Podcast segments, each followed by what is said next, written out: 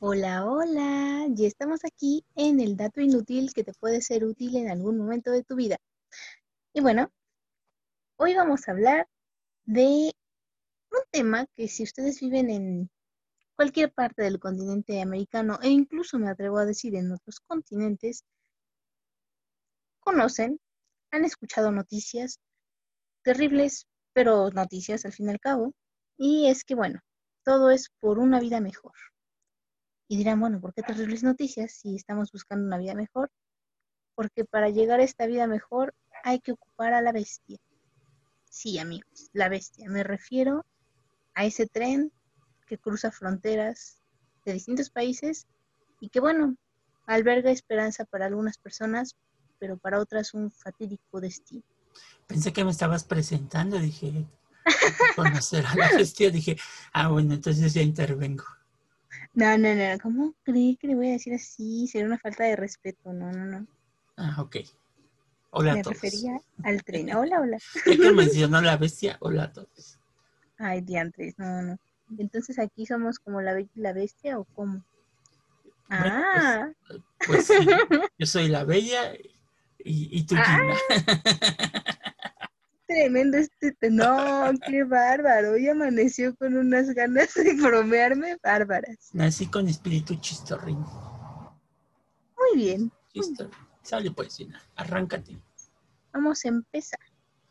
La pobreza es una forma de vida que no atrae a nadie, evidentemente.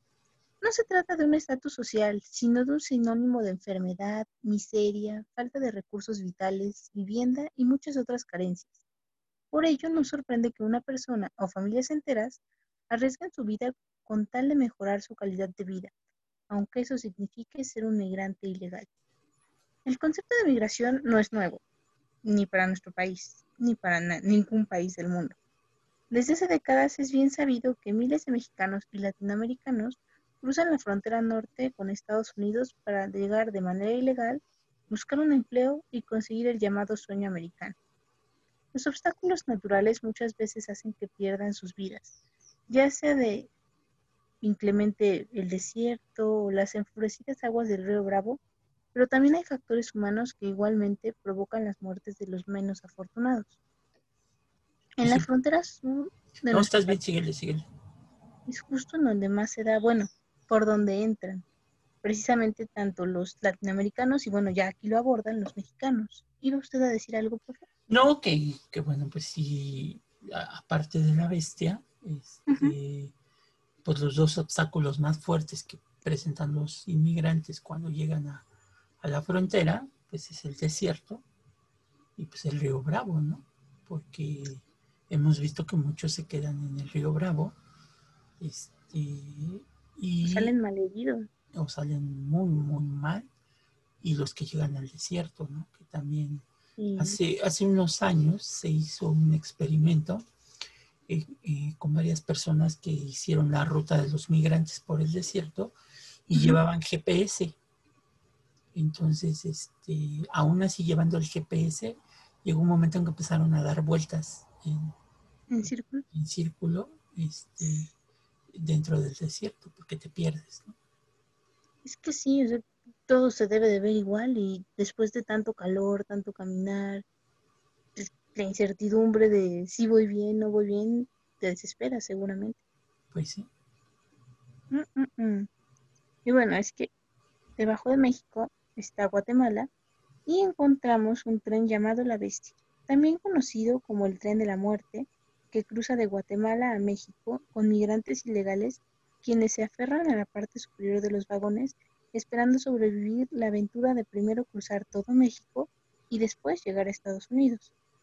Dicho tren de mercancías puede ser una diferencia entre lograr el sueño americano o encontrarse con el infierno pues cada vez son más los desafortunados que no logran terminar el viaje a bordo de este enorme máquina.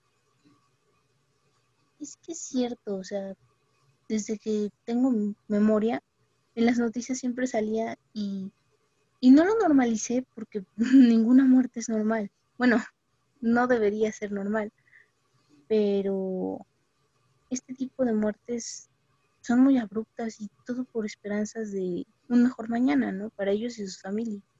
Sí, desde el momento que salen. Bueno, aquí pues habla de, por ejemplo, los guatemaltecos, pero pues, los hondureños, salvadoreños, que tienen que cruzar El Salvador, Honduras, Guatemala, México, Y, todavía la frontera con Estados Unidos, pues sí, el riesgo que corren es todavía pues aún mayor, aunque bueno, pues como muchos saben, ya se ha popularizado esto de las famosas caravanas, ¿no? Donde, pero que al final se rompen porque muchos de ellos, al momento de abordar la bestia, que es lo que ahorita imagino les vas a platicar, este, pues se quedan en el camino, entonces esa gran marabunta de migrantes que vienen en caravanas, pues se va reduciendo y reduciendo y reduciendo, perdón por la comparación, pero pues así como en las licenciaturas en México, que empiezan con 300 estudiantes y solamente egresan 40, 20,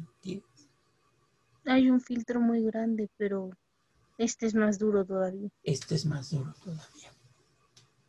Y es que sí, bueno, ustedes se preguntarán, ¿cuáles son los principales peligros a los que se enfrentan quienes buscan viajar en la bestia? Bueno, en un principio, lograr abordar el tren en marcha, porque no, no, no se para el tren, o sea, tienen que subir al tren en marcha sin ser descubiertos y sin sufrir caídas. No encontrar un lugar adecuado para viajar enfrentarse a los maras, que bueno, son una un tipo de mafia que existe en Sudamérica, ¿no es así, profe? Es, son guatemaltecos. Guatemaltecos. Los maras salvatruchas son guatemaltecos y salvadoreños. Realmente mm. los, los maras son inmigrantes. Es que ya no, ya no sé cómo decirlo, si son emigrantes o inmigrantes. Cuando regresan de, Estados Unidos, son emigrantes, ¿no? Emigrantes. emigrantes, ¿no? Porque están regresando. Este, que en Estados Unidos formaron bandas este, y, que, bueno, pues los deportaron o regresaron. Muchos de ellos son deportados porque participaron en crímenes en los barrios latinos. Ah, este, y entonces eso pasó con un salvadoreño, pero se llama Mara Salvatrucha. Eh, Salvatrucha este, es salvadoreño, es como decir salvadoreño. Entonces la Mara de, del Salvador y la más importante de estas maras era la M13, la famosa mara de la calle 13, este, en donde eh, tienen unos ritos muy, muy violentos de ingreso a la mara, ¿no? Entonces... Eh, claro, y abarcan hasta homicidio, me parece. Bueno, para entrar.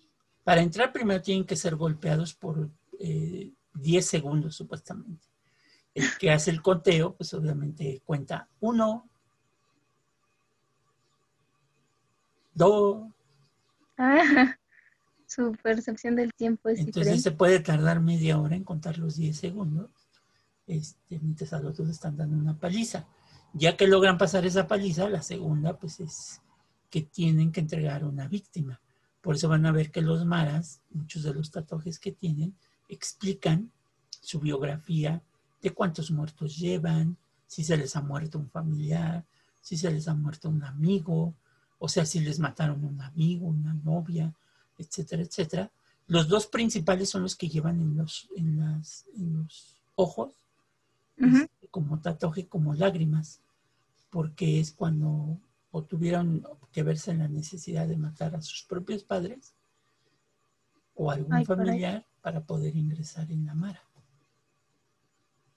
No, sin duda son pruebas bastante violentas y...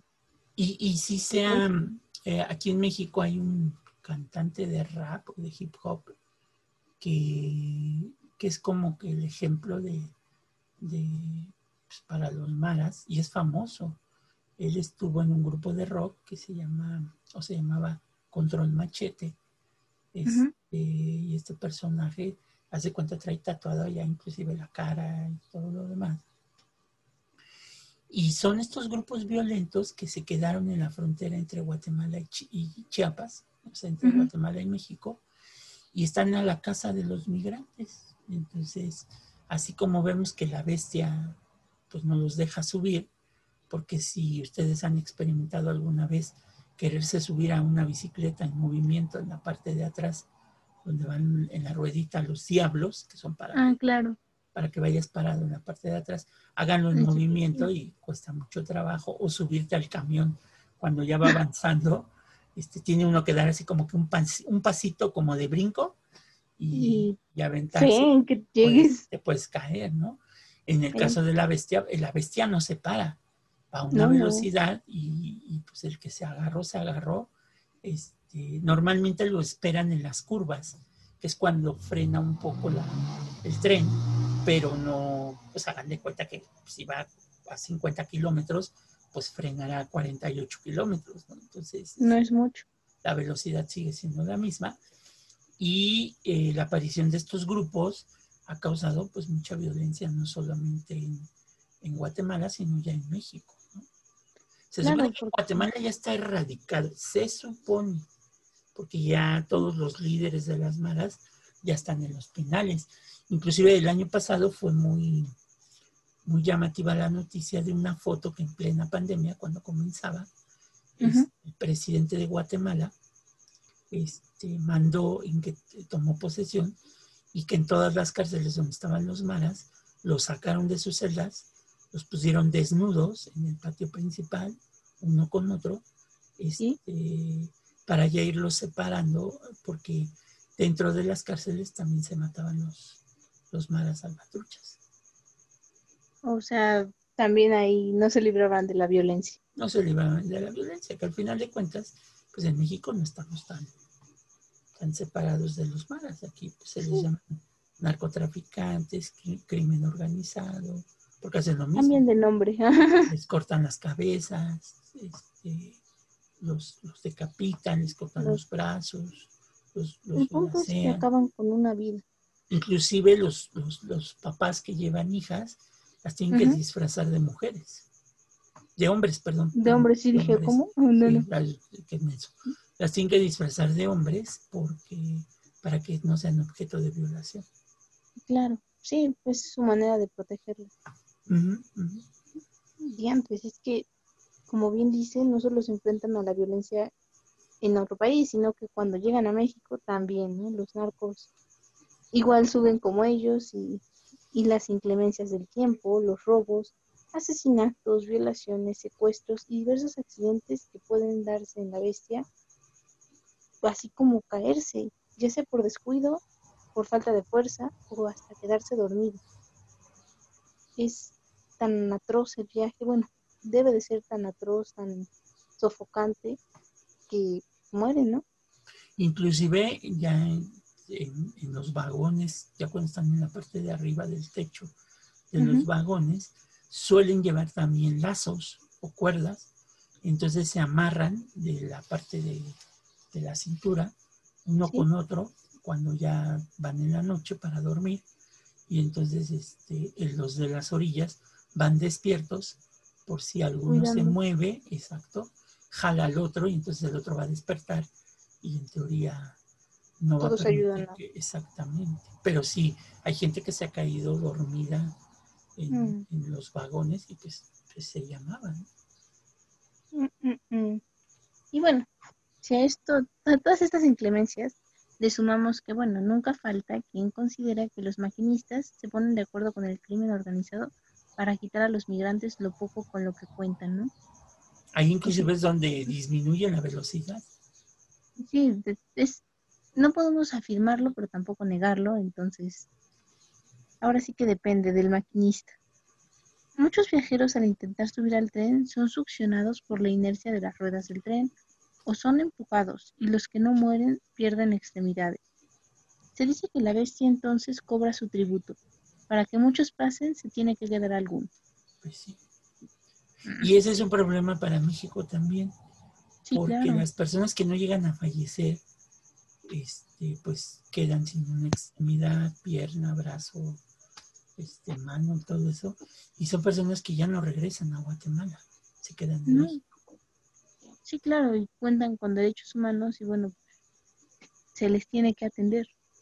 Ahora sí que a pesar de la nacionalidad o las condiciones con las que entraron a la nación, son humanos y al contar con derechos humanos se les tiene que procurar la atención. Y es más complejo todavía, porque bueno, no llegan a cumplir su cometido, pero sí le generan responsabilidades a terceros. Efectivamente. ¿Qué es lo más sorprendente de la bestia? Yo diría que, bueno, sin importar las estadísticas, la gente sigue abordando el tren, sigue persiguiendo el deseo de una vida mejor, aún sabiendo que si logran salir con vida del viaje a bordo de la bestia, apenas están a la mitad del camino, pues todavía hace falta recorrer México y lo más importante, cruzar a salvo la frontera de los Estados Unidos. Pues sí, porque también ese es otro problema que le dejan a México, porque llegan a la frontera en Ciudad Juárez o cualquiera de las fronteras, pero luego ya llegan sin dinero. Y tienen que trabajar, pero tampoco cuentan para para poder, poder pagarle a un pollero que los cruce de manera decente, lo cual no es cierto, porque ahora inclusive los polleros utilizan camiones refrigeradores para, para llevarlos este, por la frontera, pero luego pues los dejan abandonados. O sea, el camión lo dejan estacionado a la intemperie, sobre todo los que pasan por el lado de Arizona, este, donde están las zonas más calurosas de desierto, más áridas, más áridas. Entonces los dejan abandonados en un tráiler, imagínense, este, unas cuantas horas ahí, y hay muchos que han fallecido también ya del lado americano este, por esta razón. Sí, claro, entre el golpe de calor, lo desnutridos que van. No, sin duda es un precio alto a pagar por un sueño que quieren cumplir. Y bueno, pues parte de esto es que muchos migrantes no cargan identificaciones para no ser deportados en casos de ser atrapados por migración.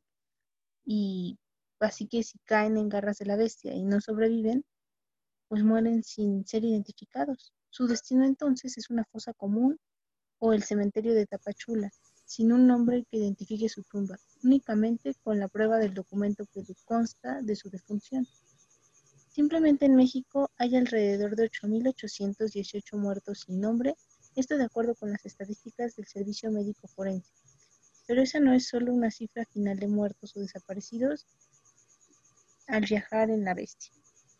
Pues sí, porque imagínate cuántos han quedado ahí, más y vimos un caso apenas en Tamaulipas, ¿no? Con, con estos migrantes guatemaltecos que secuestraron, que fueron secuestrados por el crimen organizado y pues que los quemaron.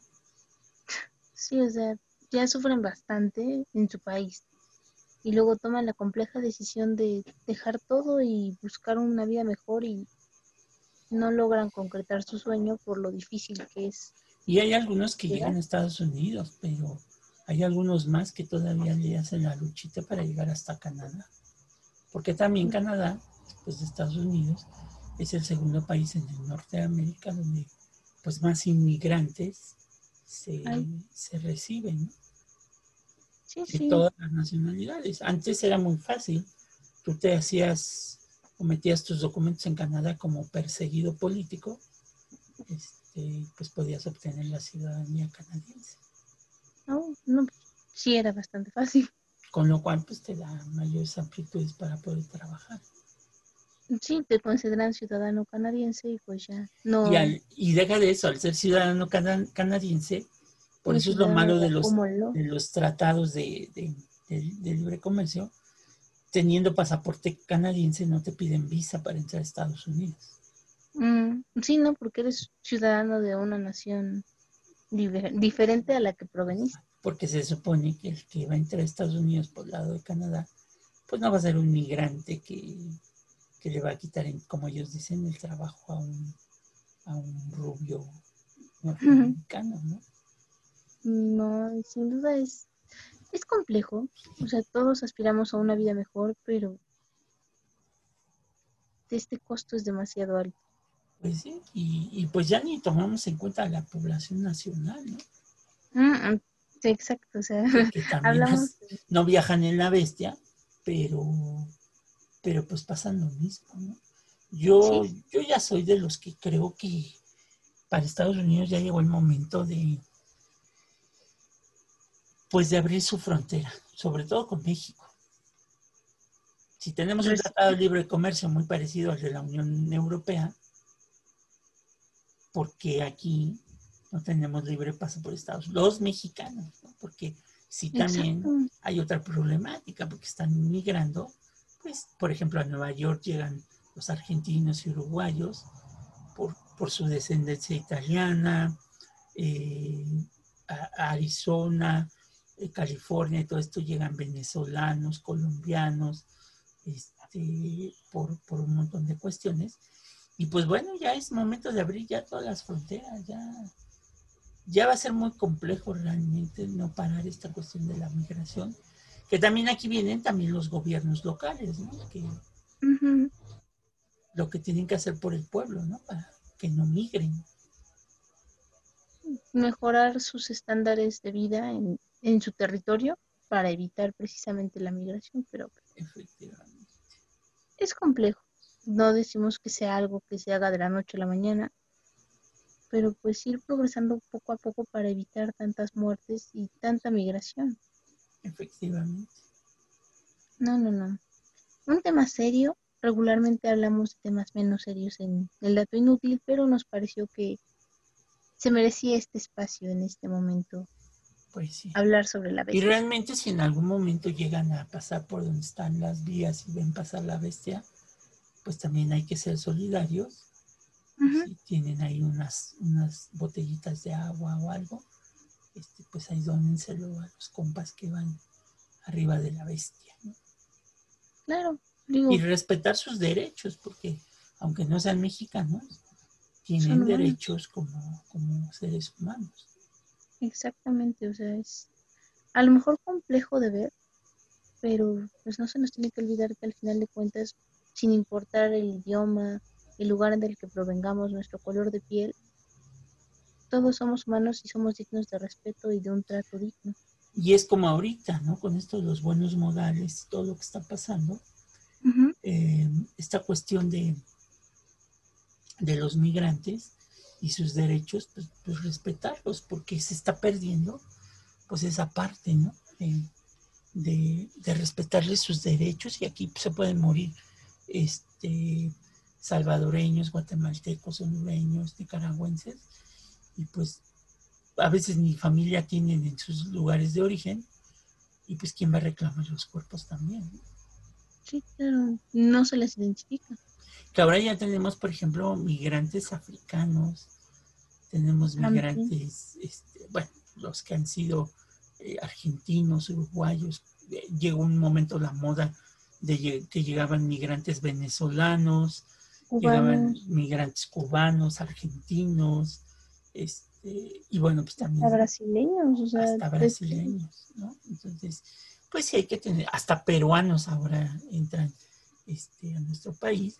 Cuando en muchos de estos países, por ejemplo Chile, Perú, Colombia, y Bolivia, tienen, eh, les piden, sobre todo por ejemplo a los colombianos, normalmente ellos sí les piden una visa, porque los colombianos, este, pues son los grandes productores de cocaína, entonces pueden introducirla como aquí en México, ¿no? Sí, claro, ahora sí que el país se protege de estos negocios ilícitos. Pues, Qué terrible. Qué terrible. Pero bueno. Ha llegado a su fin esta cápsula del dato inútil que te puede ser útil en algún momento de tu vida. Les agradecemos que nos hayan escuchado. Por favor, síganos en redes sociales. Al profe lo encuentran como arroba alexco40, a mí como gina-mr. Efectivamente. efectivamente.